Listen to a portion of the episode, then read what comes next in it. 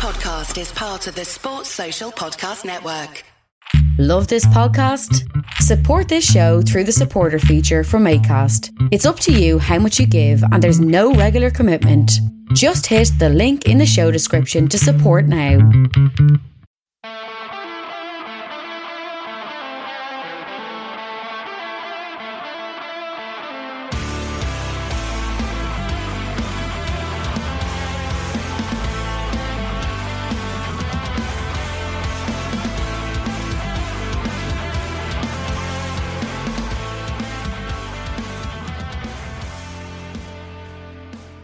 What's good, boys and girls? Welcome to the Two Footed Podcast. It is Tuesday, the 1st of June.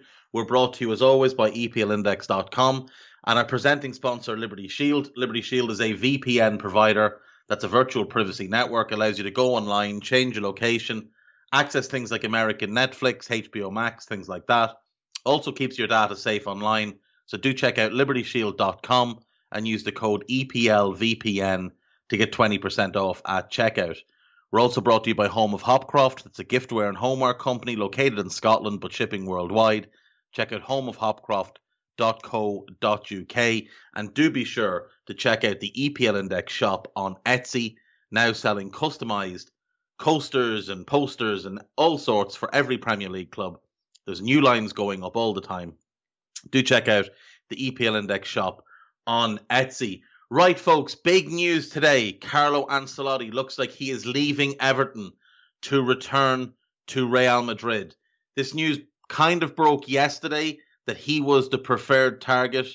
It has progressed, and Paul Joyce has just tweeted Carlo Ancelotti is set to make a return to Real Madrid with David Moyes among the options as his Everton replacement. So we'll get into the replacement options in a few minutes, but let's talk about Carlo at this point in his career, he's 61 and he has been at the very highest level in the game.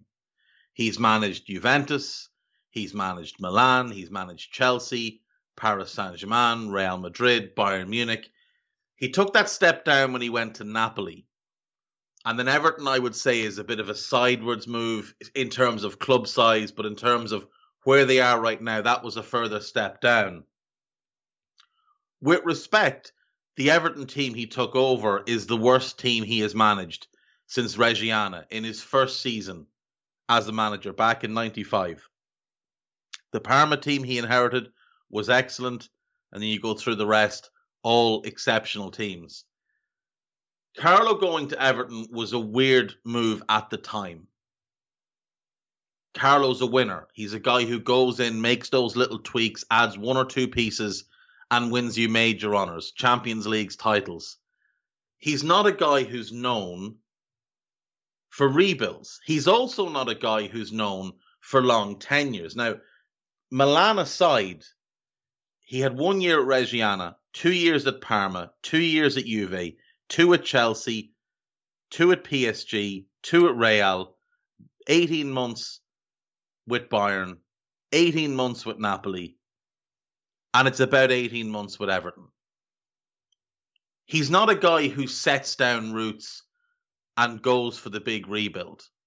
It's just not his way. He takes over good to great teams, makes them a little bit better, and wins things. Everton were not in a position where one or two tweaks, one or two additions were going to make them a contender for anything.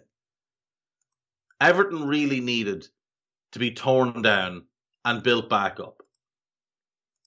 That's the situation they found themselves in.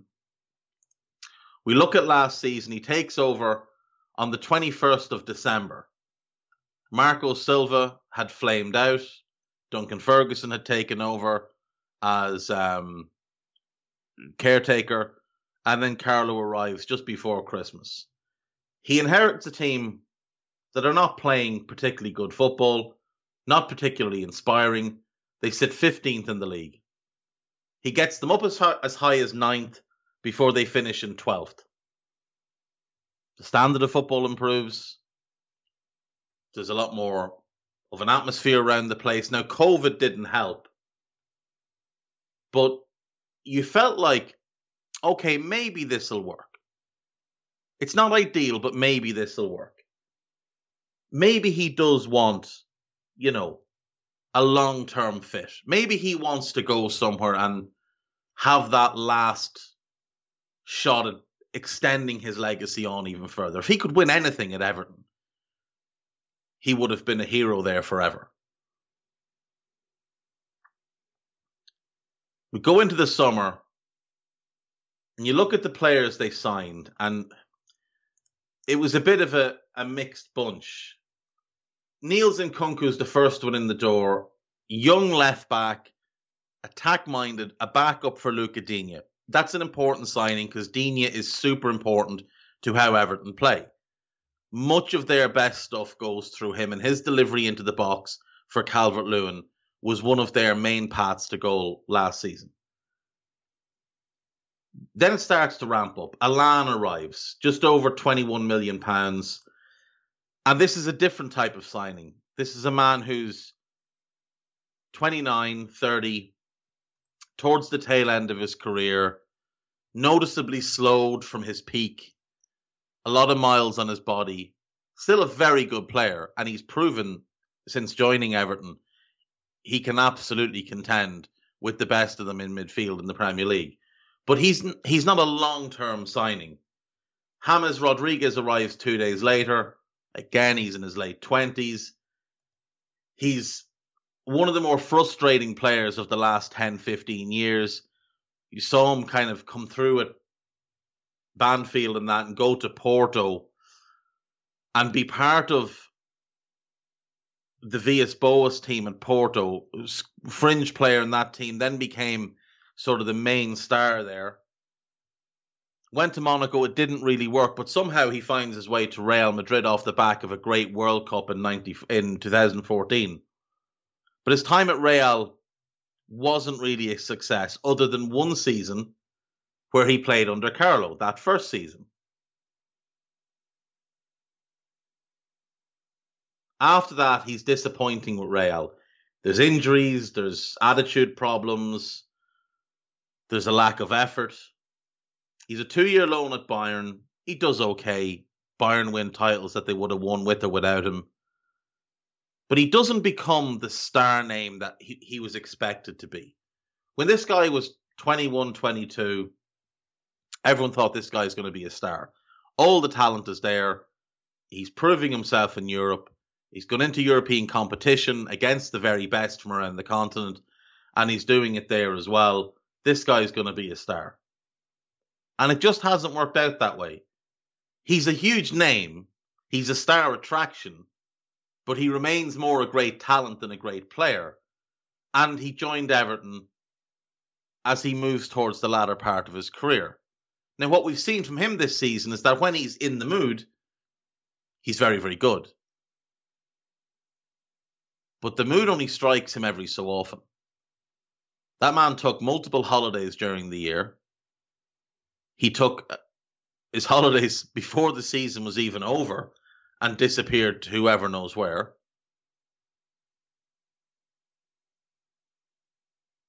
He's been left out of the Colombian squad for the Copa America, which tells you how they view him. I don't believe he has any real connection to Everton. I think with, with Carlo going, chances are we don't see James in an Everton shirt again. They brought in Doucouré. Again, that's a win now move. 27, Premier League experience. His valuation had dropped drastically from where it was, say, three years ago when Watford were rumoured to want 45 million for him talented player, but not one if you're building long term who's going to be around like the other two. By the time the rest of the team is good enough, those guys are going to be over the, the wrong side of their their peak years. Same thing we had with Arsenal and the Aubameyang contract. By the time Arsenal are good enough to compete, Aubameyang's not going to be good enough to be the starting striker for a Premier League title winning team or a, a title challenging team. Iliman Janya, young Swedish midfielder, very highly rated, brought in to join the academy, but he's got a big future. And then Ben Godfrey, who was the only signing who could impact the team now, but also be a long term building block. And when you look through the squad, you see, you know, Calvert Lewin. There's a player you can definitely build around long term. Richarlison, you can build around him long term. Depending on how you're going to play, Holgate could be one of those players as well. If you're going to play a back three, Mason Holgate and Ben Godfrey be a really good starting point to have three centre backs if you've got those two to begin with. They own Moise Kean. They don't seem to know what to do with him. Tom Davies, I think, can be a very valuable squad player. Young Anthony Gordon looks a real talent. He was sent on loan to Preston North End for the la- second half of last season. Seemed to do quite well in spells, but you know, as a young player, he's still got a lot to learn. Digne is probably the oldest of the players you'd want to keep for this build. He's 27. He'll be 28 this summer. With Carlo going, is he really want to, going to want to stick around now? Everton's problem over the last few years has been a lack of long-term planning, a lack of a cohesive plan. If you look at the transfers this summer before Carlo arrived, um, when Marco Silva was in charge. Andre Gomes was brought in there. They'd had him on loan. They'd seen what he could do, and yet they still made the decision to sign him and pay 22 million for him. Jonas Lössl was brought in in a free transfer. He was fine as a backup goalkeeper. Fabian Delph was 30, brought in from Everton for, I, I suppose, experience in midfield. Gbamin was a long term signing. Moise Kean was a long term signing.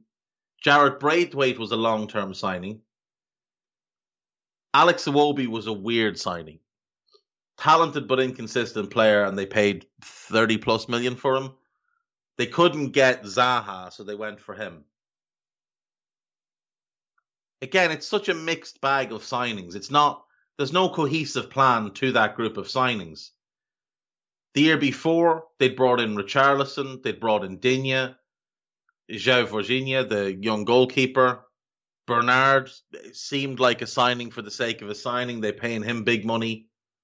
Yerry Mina, one that if he could be consistent, if he could stay fit, maybe he could be the linchpin in your defense. He's still only 26. The summer before that was very strange. This is the weirdest summer anyone's had, in my view, in the Premier League in the last 10 years or so. So they signed Davy Klaassen, an attacking midfielder, 23.5 million. They signed Henry Onyekuru, a young attacker, 7 million. They bring in Pickford for 25, heavens knows why. Michael Keane for 25, again, questionable at that price. Sandro for 5.2 million. Josh Bowler for 1.5 million. Rooney on a free, who at that point in his career is an attacking midfielder. Cuco Martina on a free, I assume only because Ronald Koeman had worked with him before. Lewis Gibson, a talented young centre back from Newcastle, absolutely fine. Gylfi Sigurdsson, an attacking midfielder for 40 million. Now, if anyone's keeping count, that's three attacking midfielders for about 46, sorry, about 65 and a half million. Dennis Adeniran, uh, for a small fee, young player brought in from um, from Fulham. Nikola Vlasic, an attacking, excuse me, an attacking midfielder for about 12 million. And then in the January, they go and they buy Cenk Tosun for 27 and a half and Theo Walcott for 20. Now, Walcott and Tosun, that's sunk cost. They're getting nothing back from those two players. Walcott will leave on a free this summer to sign for Southampton. And Cenk Tosun has been on loan multiple times. They're not going to get any kind of fee for him. When he signed, he signed a four and a half year deal, which means they've still got a couple of years left on his contract that they're going to have to pay, and nobody's going to want to touch him. nobody will give them money for him. Besiktas might give them a very small fee, but Besiktas won't pay him the same wages as he's on right now. And remember, Besiktas is where he came from. He'd done really well there. He's really good in the Turkish league. He's just not a Premier League caliber striker. But that summer, you bring in four attacking midfielders, 77 million spent. You take a big loss on Davy Klaassen. You're now stuck with Gylfi because nobody's going to buy him off you. I believe he has a year left on his contract. Rooney left to go to DC United. And the most talented of the bunch, who at this time is by far the best of the bunch, is Nikola Vlasic, who they sold for no profit to CSKA Moscow. Didn't think to include a buyback clause because otherwise you'd absolutely take him back. He's been brilliant for Moscow. He rarely got an opportunity at Everton. 19 games is all they gave him. 12 in the league, most of them as a sub. As a young 20 year old, that's what they gave him and decided, no, he's not for us. Incredibly poor squad management.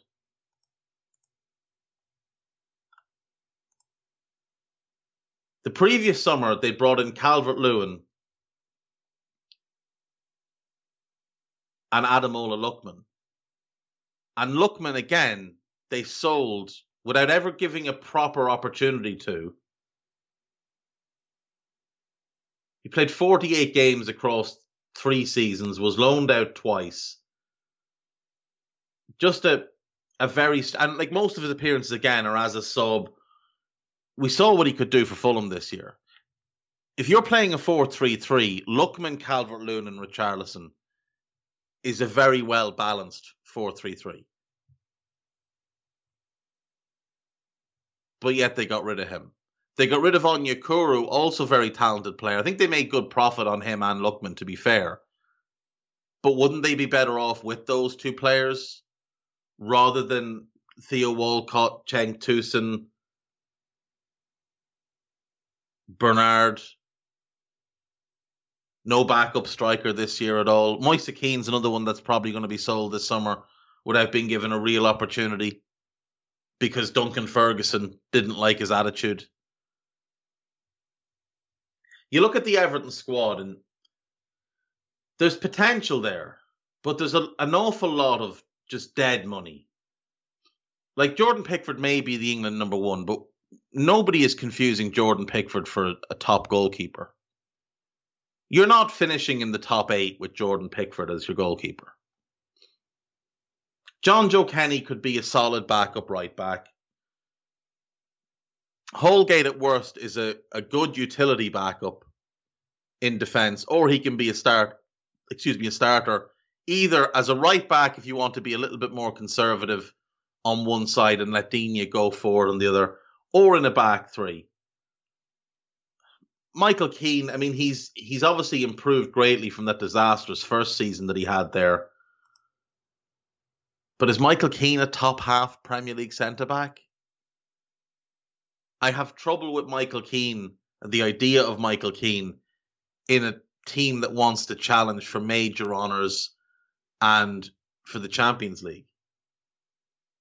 Allan is fantastic, but you've got maybe two more really good years in him before he'll start to properly decline. Richarlison's super talented, but I mean, it doesn't translate on the pitch. 14, 15, and 13 goals. It's not it's not a brilliant return. It's a decent return, but you would expect more from a player of his talent, who's now 24, has been in the Premier League four seasons, all the talent is there. He works incredibly hard for the team, but he scored seven Premier League goals this past season.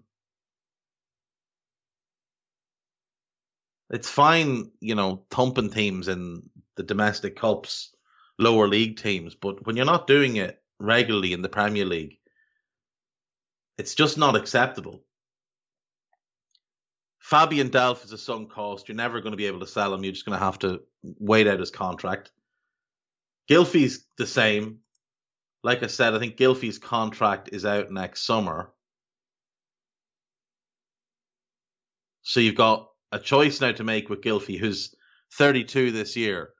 Do you extend him or do you just let him walk away in a year? In which case, it's just 40 million you've just burned, plus all the wages you'll have paid him. Calvert Lewin should be the focal point of what you're building without question.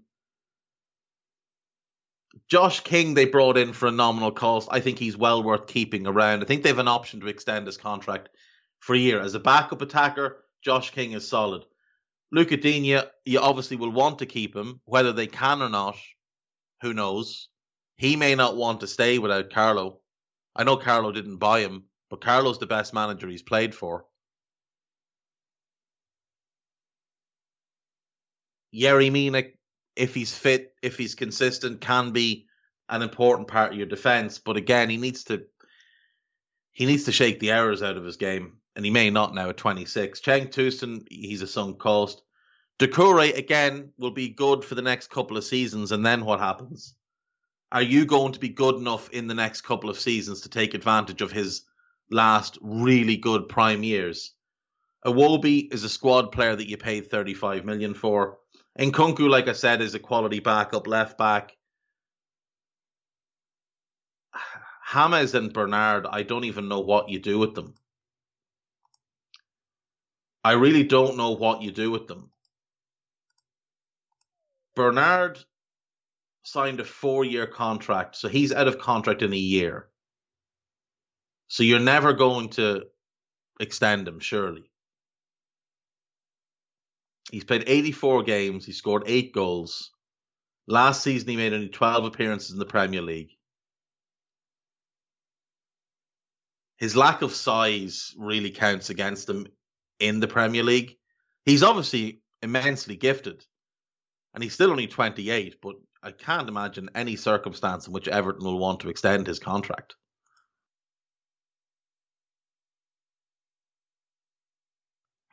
There's there's a reason that at 26 he was a free agent without any real suitors.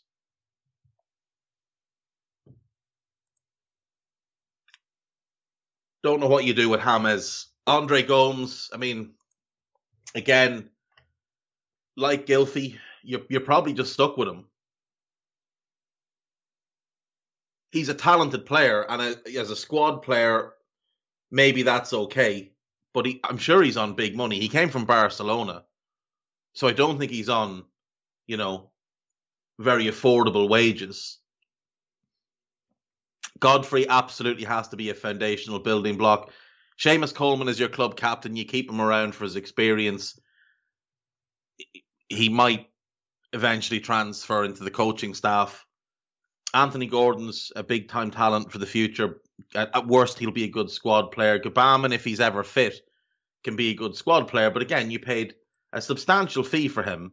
He's now 25. And since joining Everton, he has played a sum total of three games in two seasons. Three games. He played 95 across the three seasons before that. And 96 in the three seasons before that. So he'd never really had many injury problems until he landed with Everton.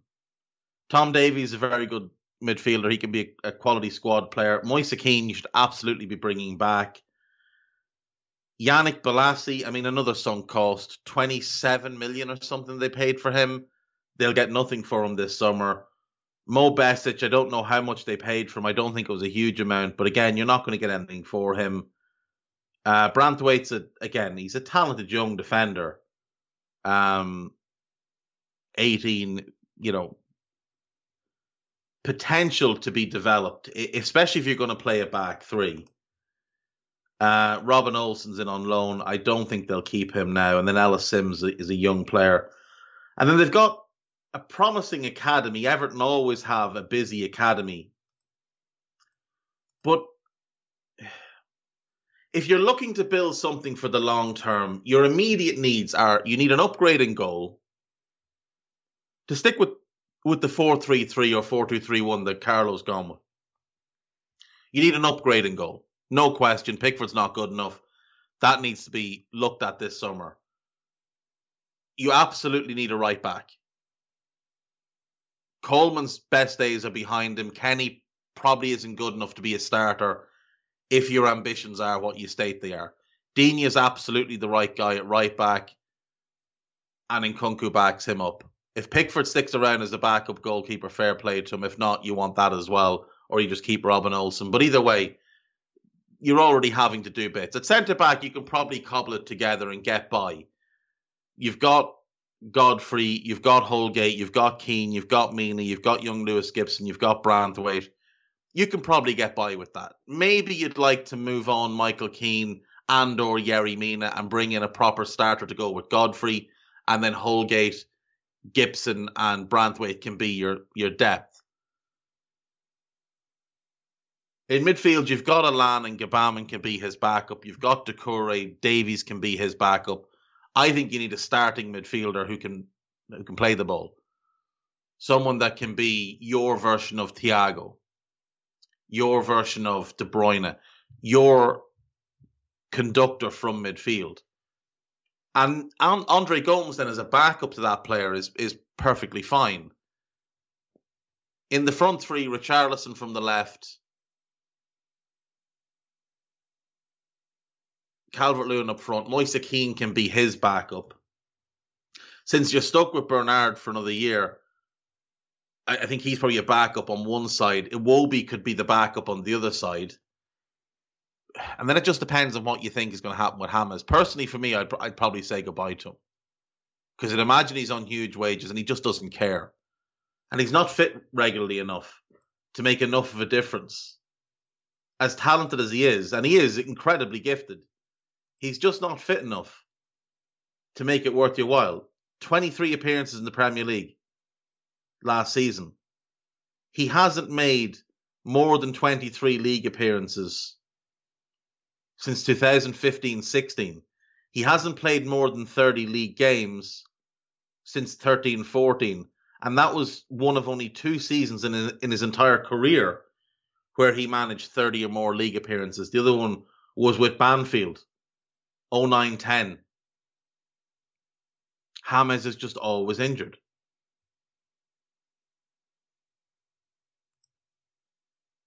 I think he'll have MLS offers. I think he'd get big money from China or wherever he wants to go, Qatar, if he fancies living in the Middle East. I think you just have to say goodbye, cut your losses, and move on. If Carlo's going, I think he's going to be less less inspired. Carlo's the only manager that's ever really tapped into him, other than Villas Boas back at Porto. Carlo's the guy who got the very best out of him. That's why he joined Everton. And if Carlo's gone, does he want to be at Everton? I don't think he would have chosen Everton in any other circumstance other than Carlo was there. I think he would have gone wherever Carlo was. So you probably need a starting attacker as well. So you need you need a right winger, someone to play off the right in that front three. You need a starting midfielder, probably a starting centre back, definitely a starting right back, and a starting goalkeeper. It's a lot. It's five starters. And I don't know how good that team would be. It would challenge for Europe for sure. But it would depend on who those signings would be. If it was Max Aarons at right back, you'd think, right, well, that's a that's a really strong signing.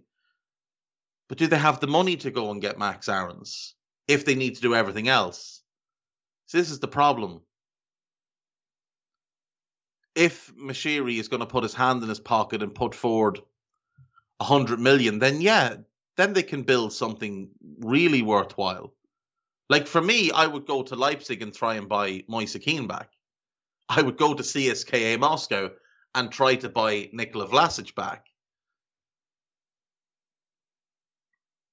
Those guys are more than good enough to start for Everton and can be big parts of what could be a bright future for the club. But the short term thinking moved them away from that. And what's stranger as well is the managerial appointments and how they go from one thing to another. And now they're in a position where they're going to have to pick a new manager. David Moyes' name is out there. He's just had a great season with West Ham. So you can see why Everton would think, okay, maybe we'll go back for Moyes. Eight years after he left. But that's the first good season he's had since he left Everton. The time in between was largely a disaster. Other than his first spell at West Ham, failed at United, failed at Sociedad, failed at Sunderland.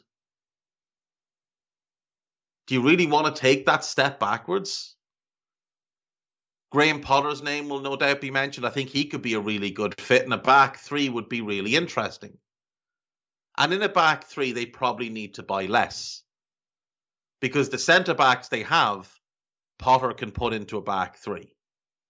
He could put Michael Keane in the middle of a back three with Holgate and Godfrey either side of him. Gibson, Branthwaite, and Mina as the backup, and there you go. That's fine. Digne and Nkounkou on the right, new right back needed anyway, and Jonjoe Kenny plus Seamus Coleman as options down the right side.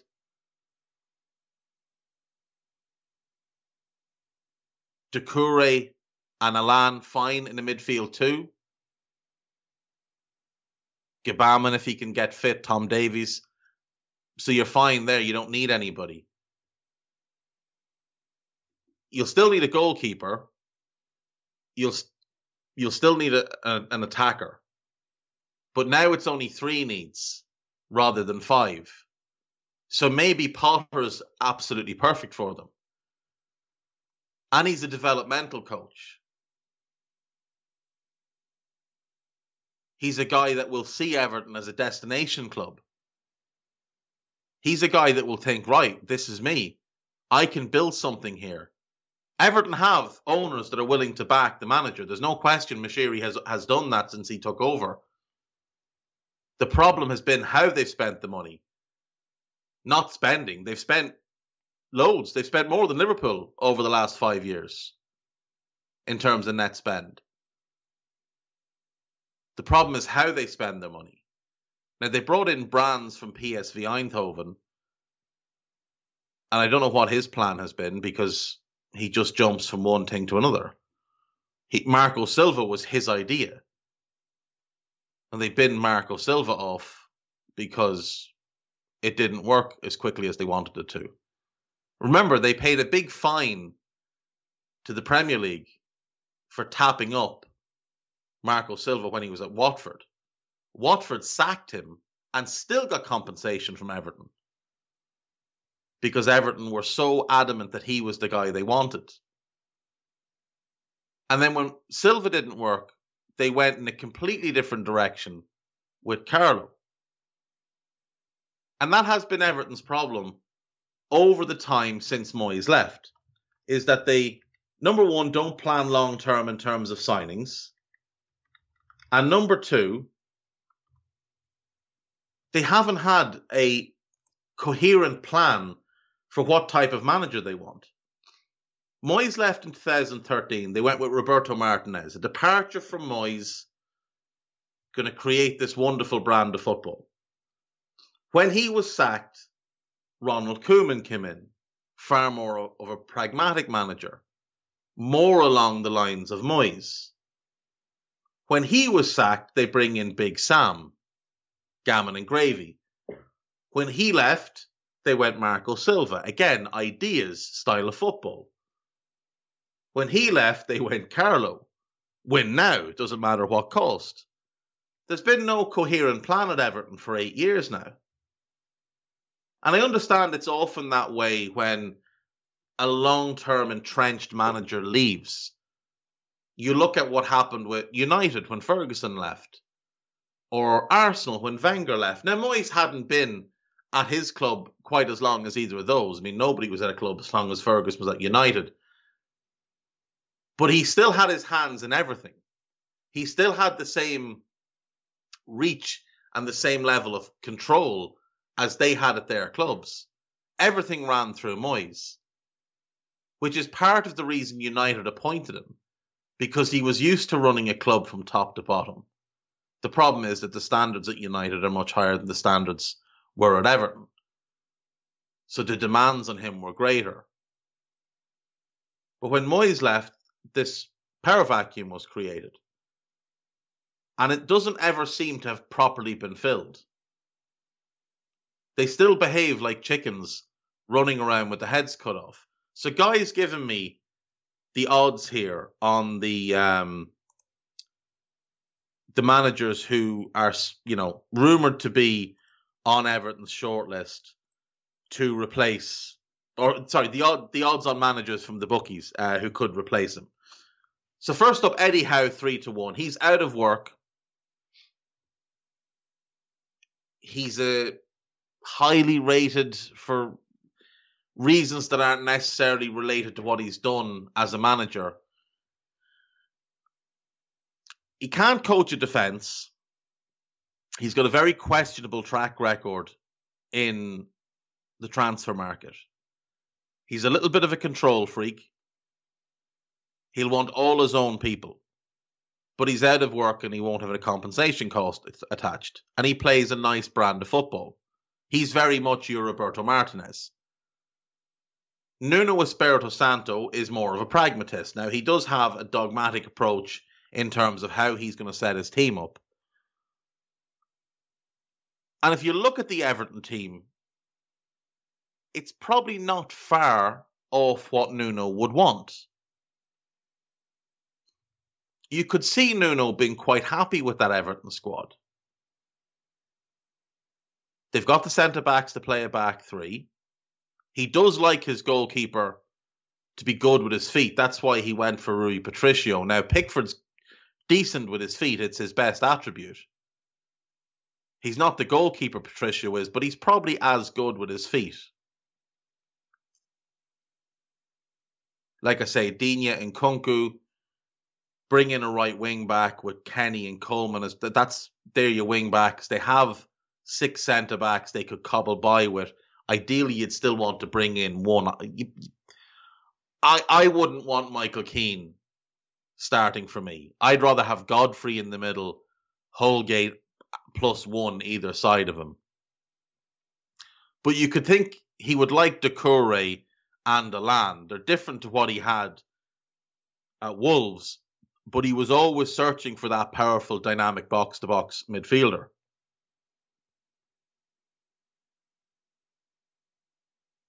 Calvert Lewin is quite similar stylistically to Jimenez. Richarlison could be his Jota as a kind of a goal scoring wide man.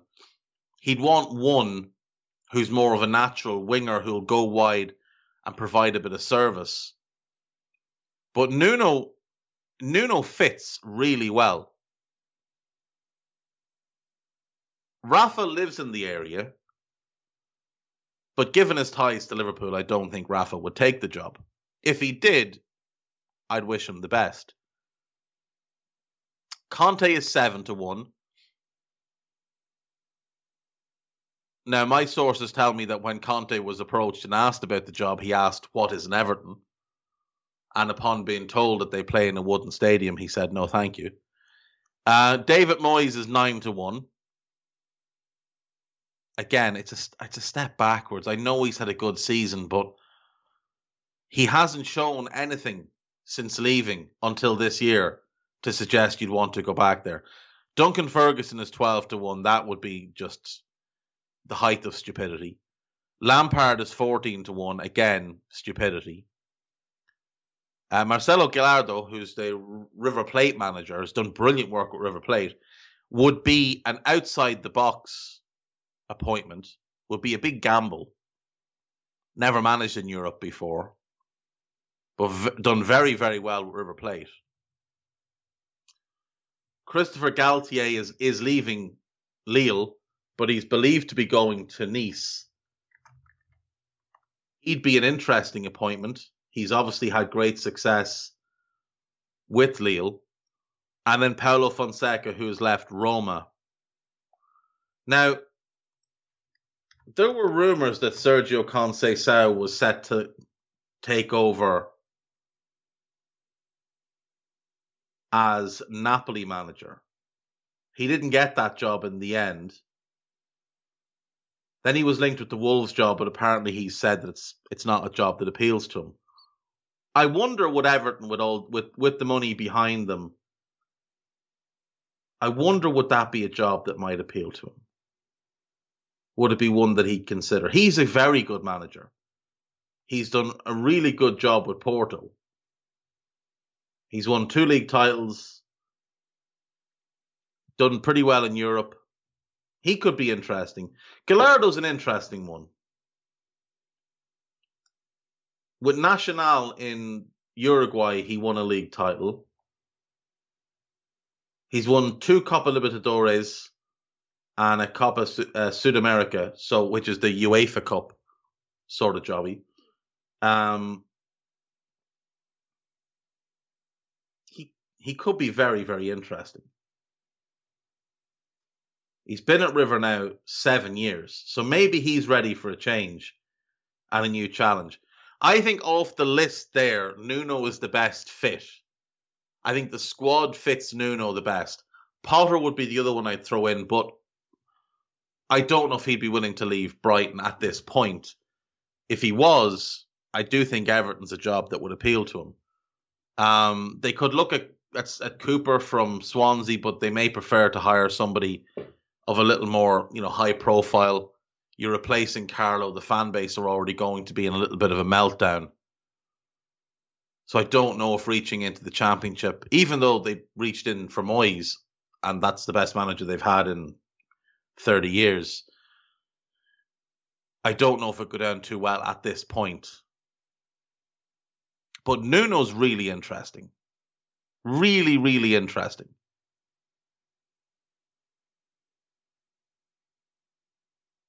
you could see Nuno doing good work with that squad.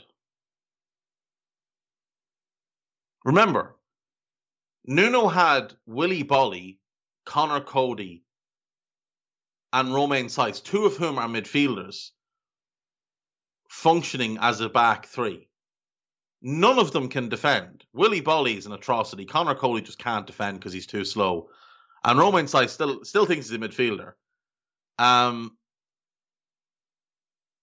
Everton have better defenders than them.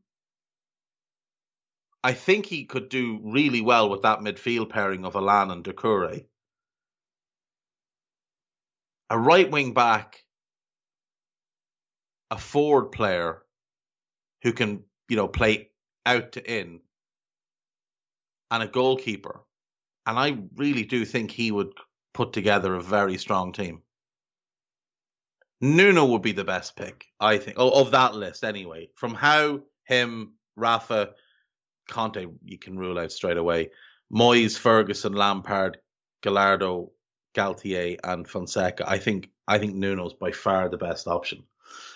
Um, that's enough Everton for today. Uh, Everton fans, if you are melting down, you shouldn't be.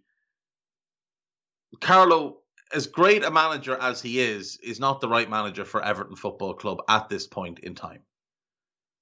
If you were a team who'd been knocking on the door of Champions League football for a few years, failing to get over the line, super talented, but needing that extra little bit, Carlo would be the guy to get you into the top four.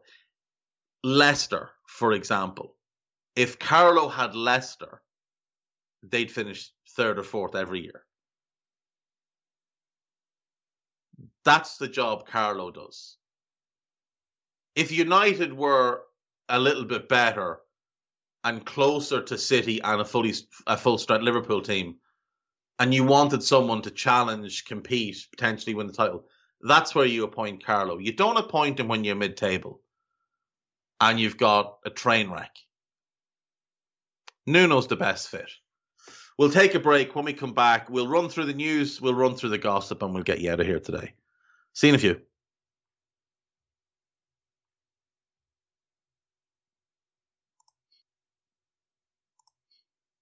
Right, welcome back. So, news from yesterday. Uh, Sergio Aguero has agreed a deal to sign for Barcelona. Uh, it's believed to be a two year deal with an option for a third year. Hilariously, they've put in a 100 million euro release clause as if anyone would pay it. Now, this move has been laughed at in some quarters. I think it's a good signing for Barca. I know they said goodbye to Suarez a year ago. It's quite clear that that was a mistake. But at the same time, Suarez hadn't played well for Barca for about two years. And if this is the type of move they needed to do to keep Messi, if keeping Messi was their end game, it makes sense. Aguero is still a good player. He can still score goals. In Spain, he'll have an easier workload. He's not going to be an every game starter. It should be easier to manage him. It should be easier to keep him fit. And if he keeps Messi happy, so be it. Move on. He'll score goals. Congratulations to Morecambe, who have been promoted to League One. Uh, first time in their history that they've played that they, they will play that high in the football pyramid. They beat Newport County 1 0 in the League Two playoff final, and they joined Cheltenham, Cambridge, and Bolton heading up into League One. Eden Hazard insists he wants to stay at Real Madrid. He says he knows the first two seasons have not gone well, but he wants to stay and prove himself. I think the bigger issue is nobody would touch him like nobody's going to want him at this point. He's he's in his thirties now. He's been injury prone the last few years. He hasn't necessarily looked like he's always cared since joining Real Madrid. So and he's on huge money. So where was he going to go? What was the alternative? Zinedine Zidane has penned an open letter to Real's fans explaining his departure from the club. He says that he is not tired of coaching, which is what had been leaked. He says the club no longer had faith in him. And he didn't have the support to build something in the medium or long term. Now, all the rumors and all the, the rumblings that were coming out of Madrid were that he was the one against the long term project. He was the one against turning it over to the younger players, trying to build something sustainable there trying to bring down the debt while while bringing through the younger players. He says it's the opposite. He says that's what he wants to do. The club wouldn't do it. I would be inclined to believe him because Perez has never really shown any inclination. He may once have come out with the Zidane's and Pavon's statement, which was one of the more ridiculous quotes of all time. What he should have said was, "We want the Zidane's and the Rauls." because Raul was the homemade superstar. Pavon was a bang average centre back, and bang average is being polite to him. Uh, speaking of bang average, seven goals in play in, in six seasons. Um, people will know what that means. Um, it'll be interesting to see where Zidane ends up next. There is a feeling that he could go to PSG. If he goes to PSG, obviously that would mean Pochettino has left. Where would Pochettino go? Spurs has been mentioned. He may just prefer some time away. Maybe Everton. Who knows?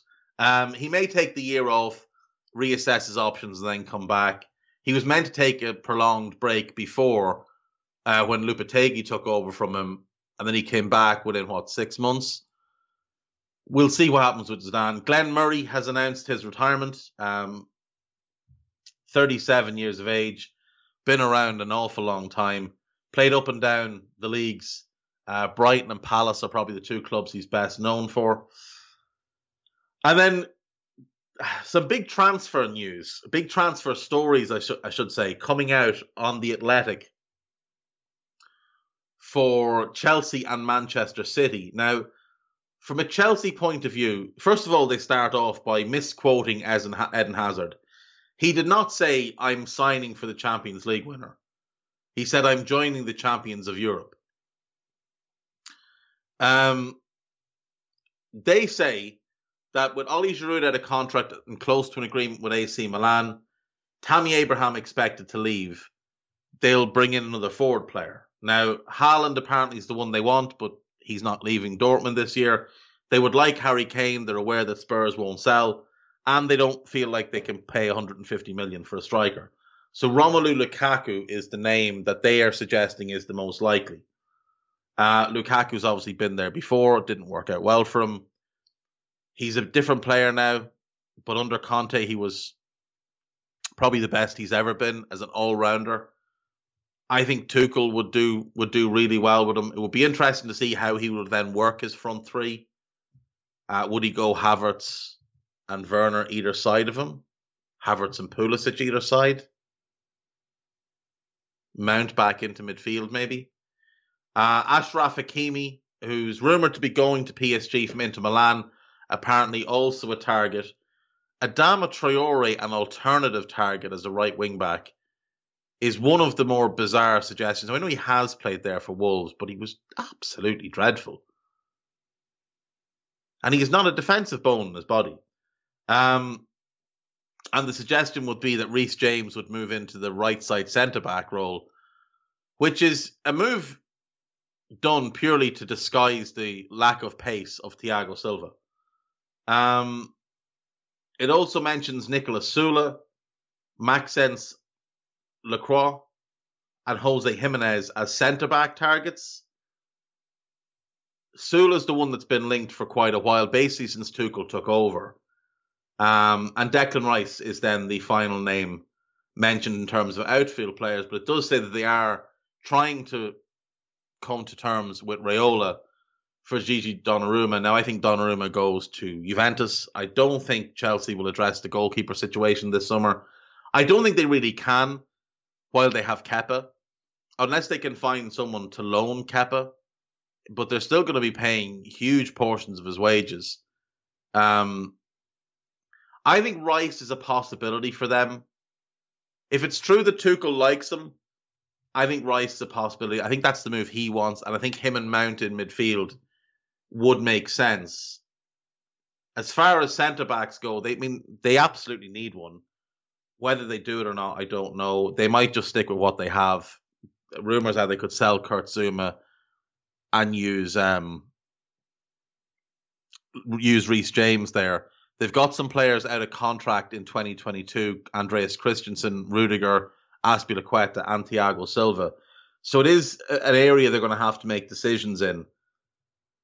But it does look like bad news for, for their competitors if Chelsea are going to start throwing around another 250 to 300 million this summer. Um, considering they did it last summer, it didn't work for them and they still won a Champions League. You know, what if it does work this time? Um, and then a big story from Sam Lee regarding Manchester City and a possible shake-up this summer. Uh, Jack Grealish and Harry Kane are named as the two top targets, and a cost-effective left back apparently is also something that they would like. Well, you know, you'd have to save money somewhere, having spent 240 million on Grealish and Kane. Grealish and Kane would be strange signings. Neither of them really fit in how City play. Both are injury prone. Grealish has never had a good season in the Premier League. He's had a good half a season, but he's never completed a good season in the Premier League. The 100 million valuation is mental. For me, he's not better than De Bruyne, Gundogan, Bernardo Silva, or Phil Foden, so I don't know where he fits. He's not a better winger than Raheem Sterling either. But rumours are that Sterling is one who is dissatisfied with his role and and could be looking to leave. Uh, Laporte and Gabriel Jesus also dissatisfied with their roles. Now, while Tottenham may not want to sell Harry Kane, if they could get back Laporte, Sterling, and some cash, I think that's a deal they have to do. If you have a front three of Sterling on the right, uh, Son on the left, and any decent striker doesn't have to be Harry Kane, could be Dusan Vlahovic from Fiorentina, who'd maybe cost you 35, 40 million. But that front three, I think that front three does really, really well in the Premier League. Aymeric Laporte into that back line immediately elevates it. Comfortably the best centre back they'd have. I think that's a deal that Spurs should be looking for. Get if if City are going to be foolish enough to allow some of these top players to leave, get Laporte, get Sterling, and get enough money to get Vlahovic and Naziri, one of those two. Either of those two up front with Son and Sterling either either side of them and Dele Alli behind. I think they're in good nick. Now, if it's Conte who's the manager, they likely need to play a front two, in which case he might not have a spot for Sterling. He could try Son and Sterling as a two. I don't think that works. But get get Laporte either way. Other players apparently not too keen on sticking about at City. Riyad Mahrez. Now Mahrez is Mahrez and Sterling are out of contract in two years. But where Sterling's 27, Mahrez is 30. He'll be 32 when that current contract expires. Are City going to extend him? If not, are they just going to eat the cost of him running down his deal and leaving on a free? Or are they best to sell him this summer? Sterling is only 26. He'll be 27 in December. So he's substantially younger. So him you do want to extend. I don't think you want to extend Mahrez. Bernardo Silva, rumored to be considering his future. Rodri, not thrilled with how his season ended.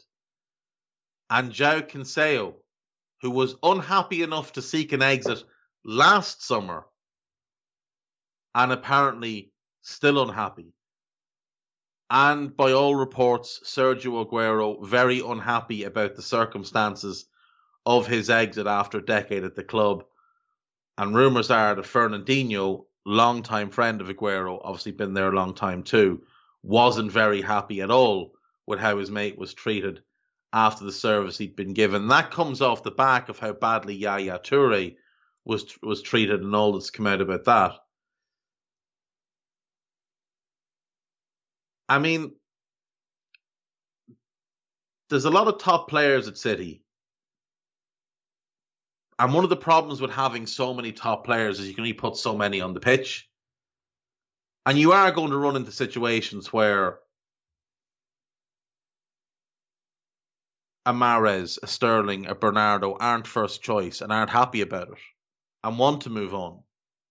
Same thing with Laporte. I mean, he's a substantially better centre back than John Stones.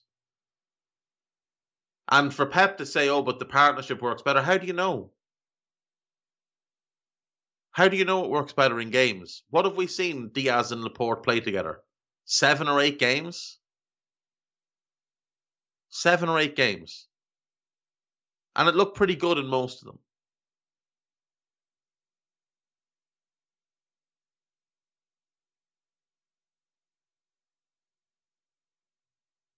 City are going to be really interesting to watch over the summer. If they want to bring in Kane and Grealish, that to me suggests a bit of a shift in how they're going to play. And it's probably going to suggest a shift in, in the shape and the, the look of the squad. John Fleck of Scotland has tested positive for COVID at the England, uh, or sorry, this the Scotland Euro 2021 training camp, which obviously isn't good news. Hopefully, he recovers quite quickly. The Copa America is to be held in Brazil after Argentina were removed as host. Was originally meant to be Argentina and Colombia, then Colombia were removed because of the political situation. Argentina now removed because of the COVID situation, and it's been moved into Brazil, which is a dumpster fire for COVID. Um, I have a feeling it's not going to go ahead, if I'm being honest. A- AC Milan are close to a permanent deal for Fikayo Tomori. It's a really good signing for them. Really, really good signing for them. Uh, the England squad is set to be announced at 5 p.m. today. Jesse Lingard apparently not in the squad. James Ward Prowse apparently not in the squad. It looks like Mason Greenwood has pulled out through injury as well, um, which is disappointing for him, obviously, but he'll get plenty more uh, more chances. And we will wrap up with the gossip, which goes as follows: Manchester United think um, signing Cristiano Ronaldo is a genuine possibility. That's from the Express. That was in yesterday's gossip, which means they've basically just copied it. City are looking to sell Sterling, Benjamin Mendy, and Aymeric Laporte to fund moves for Kane and Grealish. Sell to buy. Who'd have thought? A smart club snaps up Sterling, snaps up Laporte. Mendy, I could do without. Too many injuries, not enough focus. The potential return of Mauricio Pochettino to Tottenham would not be enough to convince Harry Kane to stay. Say the Times. Pochettino wants to return to Spurs, but PSG have triggered an extension in his deal in an attempt to keep him. That's from the Mail. It sounds like nonsense. Manchester City could offer at least one player as part of a deal for Kane with Spurs keen on Gabby Jesus and Nathan Ake. Aim higher, Tottenham. Aim much, much higher than their squad players. If they're offering starting caliber players, who would be among the best players at your club, take them, even if it's less money. You will be better with Sterling and Laporte and 40 million to buy a striker than you would with Jesus, Ake, and 70 million to buy a striker. Manchester United are also interested in Kane and Grealish, with while the two clubs are also set to compete for West Ham and England's 22 year old centre midfielder Declan Rice. It could be the summer of overspending for English players. Pep Guardiola and Man City are considering offering Sergio Ramos a two year contract. Please do. Please do. Please do so we can all laugh as he gets absolutely annihilated week upon week. City are favourites to sign Sergi Roberto from Barcelona. I don't think so. Everton manager Carlo Ancelotti. Yep, yep, yep. We know this one. Um, Winning the Champions League for Chelsea triggered an automatic extension clause in Thomas Tuchel's contract. An extra year. If I'm him, I'm asking for an extra five. Leicester lead the race to sign Edson Odsonne Edouard from Celtic. That's been rumored for a while. Makes a lot of sense.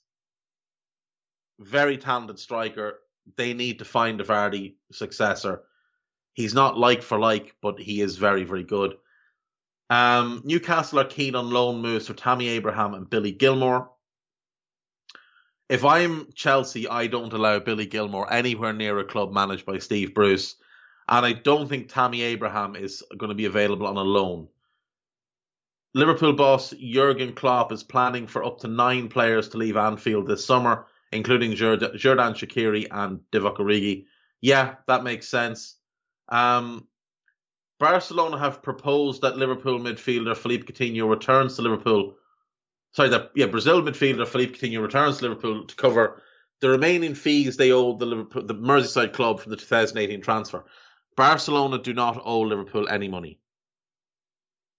This narrative around Coutinho needs to stop. Liverpool sold the remaining debt on that deal to an external finance company. Barca owe that money to them, not to Liverpool.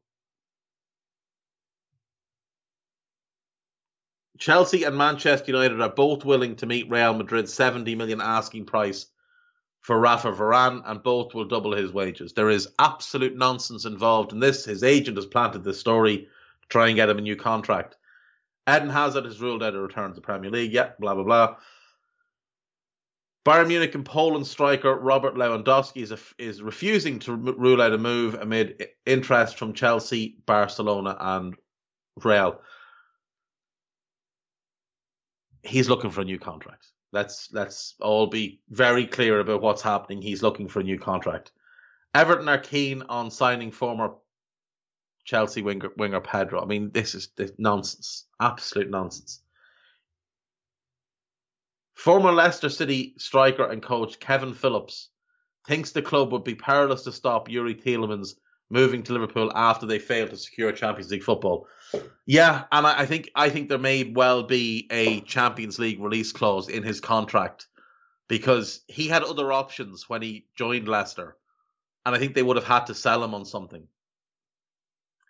Um, Matteo Guendouzi is open to joining Marseille if the two clubs can agree can agree a deal. I just think Arsenal would be so stupid to let him leave. I really do. Loan him by all means. Because Arteta won't be there long. And you want to have that player long term. Southampton and Celtic are both interested in Newcastle goalkeeper Freddie Woodman. Um, yeah, I, I can absolutely see it. I can't imagine Celtic could afford him, so it would have to be a loan. Southampton could buy him. Uh, they probably need to sell one or two of their current goalkeepers. Uh, Wolves and Portugal left wing back Ruben Vinagre is interesting. Sporting Lisbon. You would assume assume this is if Mendes leaves. Otherwise, their left wing back spot is absolutely sorted. Sporting could also sign Yangel Herrera, who spent last season on loan with Granada. Again, I would assume that would be part of a deal for Mendes. Now, I think there's Premier League clubs who should be all over Yangel Herrera. Aston Villa, for one. If there's a Grealish deal, ask for him. Lazio have made former Chelsea boss Maurizio Sarri their first choice target, with the Italian set to replace Simone Inzaghi, who is away to Inter Milan. And the defender, sorry, the agent of Inter Milan and Morocco defender Achraf Hakimi and Lautaro Martinez has said all players have a price, with talk of the Italian champions needing to cut their budget.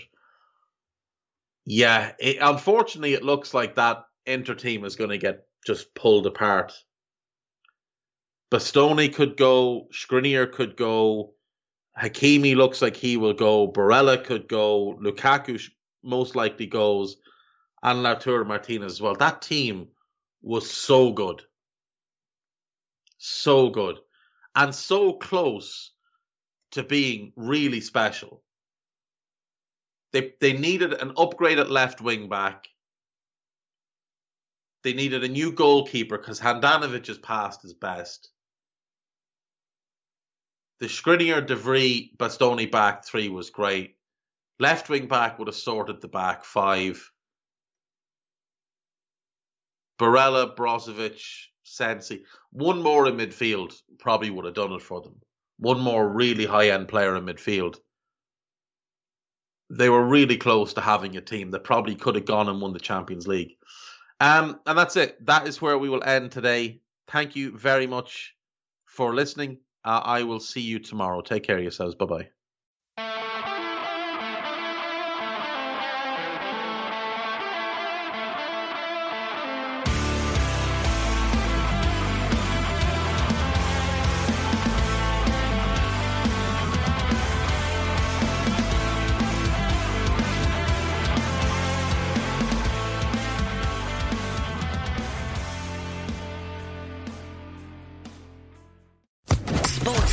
Podcast Network.